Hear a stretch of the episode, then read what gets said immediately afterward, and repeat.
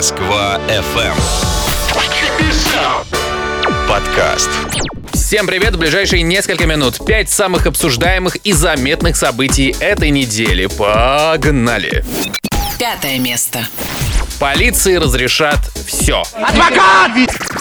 Ну ладно, не все, но почти. Правительство внесло в Госдуму законопроект, который расширяет полномочия сотрудников МВД. Они смогут вскрывать автомобили, применять оружие в случае угрозы нападения, отцеплять жилые дома и другие здания по решению властей. How dare you! При этом документ содержит интересное положение. Еще более интересное, чем все остальное, полицейский не подлежит преследованию за действия, совершенные при выполнении обязанностей, возложенных на полицию и в связи с реализацией прав, предоставленных полиции. Чего, Можно не сомневаться, что законопроект примут. Четвертое место. Чемпионат России по футболу возобновится 21 июня.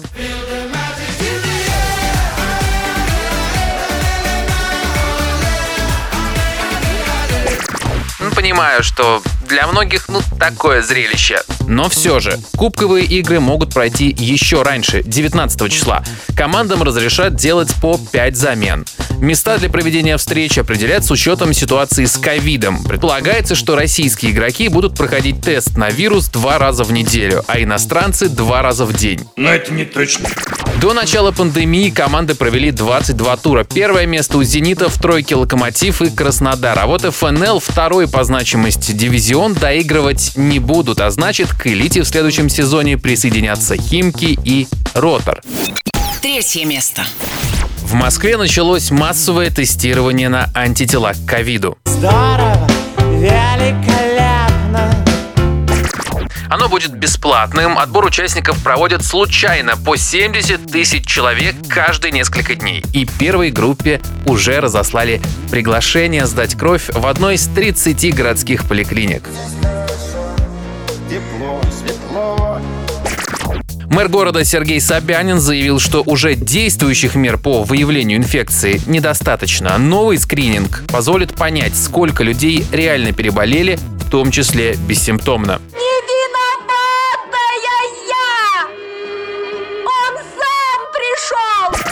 Исследования будут проводить с помощью ИФА-системы, то есть иммуноферментного анализа, который определит наличие в крови коронавируса или иммунитета к нему. Второе место. Минпросвещение объявило о переносе единого государственного экзамена, а основные госэкзамены для девятиклассников отменили. Блестяще. Планировалось, что ЕГЭ начнутся 8 июня. Сейчас рассматриваются разные варианты, либо конец июня, либо середина августа. Все будет зависеть от сами знаете чего. Сдавать экзамен будут только те, кто намерен поступить в вузы. С предметами пока непонятно. Либо их будет два по выбору, либо больше, в зависимости от требований вузов. Все так непонятно. Абсурдно. В пунктах проведения ЕГЭ ограничат число выпускников. Расписание экзамена будет одинаковым для всей страны.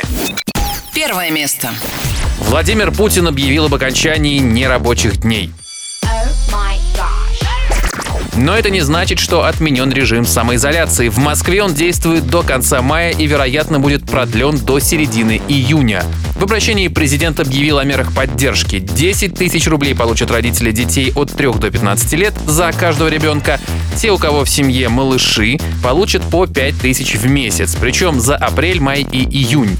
Выплаты начнутся летом. Заявление можно подать до 1 октября через сайт госуслуг. Однако многие решили сделать это офлайн. У офисов пенсионного фонда по всей стране образовались огромные очереди. Самозанятым вернут налоги за 2019 год. Малому и среднему бизнесу, который пострадал от ковида, спишут налог за второй квартал, а те, кто сохранит не меньше 90% штата, получат прямую субсидию на выплату зарплат. Такой была эта неделя. Ставьте лайки, делитесь этой записью, пишите комментарии. Хорошего настроения, здоровья, классных выходных. Пока. Москва FM. Подкаст.